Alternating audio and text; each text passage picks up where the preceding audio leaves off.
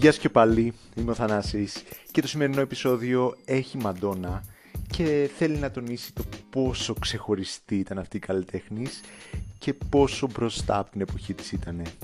11 Εβδόμου του 1986, στο νούμερο 1 ήταν το Papa Don't Preach από τη Μαντόνα για το τρίτο της άλμπουμ True Blue. Το έχει γράψει ο Brian Elliott μαζί με τη Μαντόνα στους στίχους και την παραγωγή έκανε ο Stephen Bray. Είναι βασισμένος στα κουτσεμπολάκια εφήβων που άκουγε ο Brian Elliott από το στούντιο ηχογράφησή του στο Los Angeles όταν τα κορίτσια ενός σχολείου σταματούσαν μπροστά από το μεγάλο παράθυρο καθρέφτη του στούντιο και έφτιαχναν τα μαλλιά τους και συζητούσαν.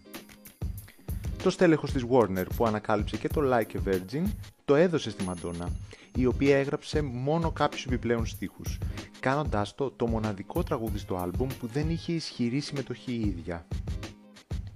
Όταν η Μαντόνα ρωτήθηκε γιατί το τραγούδι έχει νόημα για αυτήν, δήλωσε ότι ταιριάζει απόλυτα με το προσωπικό της Zeitgeist, που αντιστέκεται την αντική εξουσία, είτε είναι από τον Πάπα, είτε από την Καθολική Εκκλησία, είτε από τον πατέρα της και τους συντηρητικούς και πατριαρχικούς του τρόπους. Η ίδια δήλωσε πως ήταν εκπληκτικό που υπήρχαν τόσες πολλές διαφορετικές απόψεις.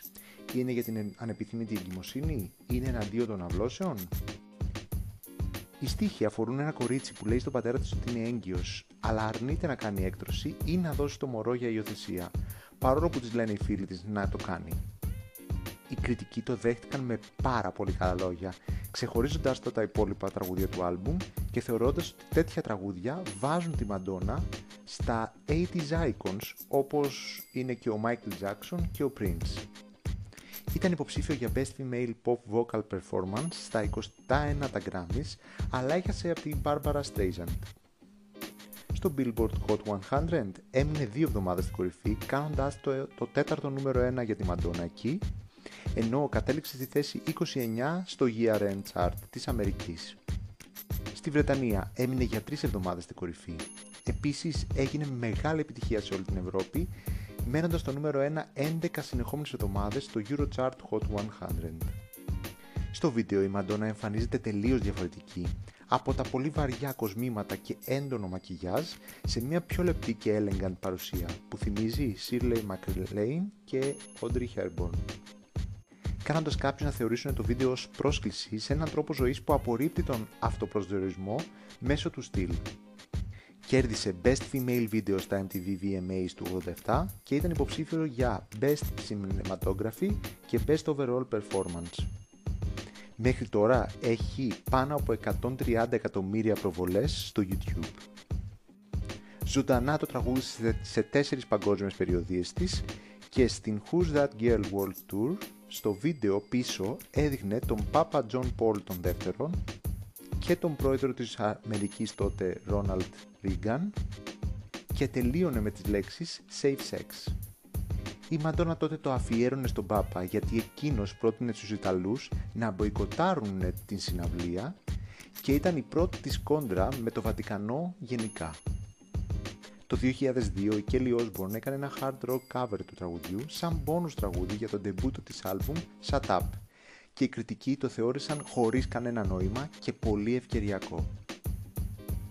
Στην Αμερική η κυκλοφορία του τραγουδιού έκανε μεγάλο χαμό, διότι κάποιοι το κριτήκαραν και κάποιοι το υποστήριξαν λόγω των μηνυμάτων που αφορούν την εγκυμοσύνη και την άμβλωση. Η Μαντόνα είχε δηλώσει πως όλοι θα το πάρουν με λάθος οπτική και κατευθείαν θα πούν πως διαφημίζει τις νεαρές να μείνουν έγκυος. Όταν το άκουσε η ίδια στην αρχή, το θεώρησε χαζό, αλλά αμέσως μετά κατάλαβε πως μιλάει για ένα κορίτσι που παίρνει μια απόφαση για τη ζωή της. Είναι πάρα πολύ κοντά με τον πατέρα της και θέλει να παραμείνει κοντά. Για τη Μαντόνα το τραγούδι είναι μια γιορτή της ζωής. Λέει ότι αγαπάει τον πατέρα της, αγαπάει αυτόν τον άντρα και το παιδί που μεγαλώνει μέσα της. Κανείς δεν ξέρει πώς θα καταλήξει αυτή η ιστορία, αλλά τουλάχιστον ξεκινά θετικά οι αρνητές του τραγουδιού το θεώρησαν διαφήμιση της εφηβικής εγκυμοσύνης, ότι σταματά τις προσπάθειες για την προώθηση του ελέγχου των γεννήσεων και κάνει να μην ακούνε οι, γον... ε, έφηβες, τους γονείς τους, το σχολείο και τους υπόλοιπους. Έτσι οδηγεί τους εφήβους σε μία μόνιμη φτώχεια. Ενώ αυτοί που το είδαν θετικά είπαν ότι δείχνει και την επιλογή κατά της έκτωσης και τονίζει το κοινωνικό ζήτημα της υποστήριξης και επικοινωνίας μέσα σε οικογένειες αλλά και στην κοινωνία. Αυτό λοιπόν που κάνει τη Μαντόνα τόσο διαφορετική και ξεχωριστή καλλιτέχνη στα βάθη του χρόνου είναι ότι είχε το θάρρος να μιλήσει για τέτοιου τύπου ζητήματα σε μια εποχή που δεν ήταν τόσο εύκολο γι' αυτό. Και δεν είναι μόνο αυτό το τραγούδι το οποίο μιλάει αμέσως η Μαντόνα για τέτοιου τύπου ζητήματα. Είναι πάρα πολλά τα τραγούδια. Όλα αυτά προσθέτουν πολλούς πόντους στην καλλιτεχνική της αξία. Εγώ δεν έχω να πω κάτι άλλο. Ευχαριστώ που ακούσατε και πάμε να απολαύσουμε το κομμάτι.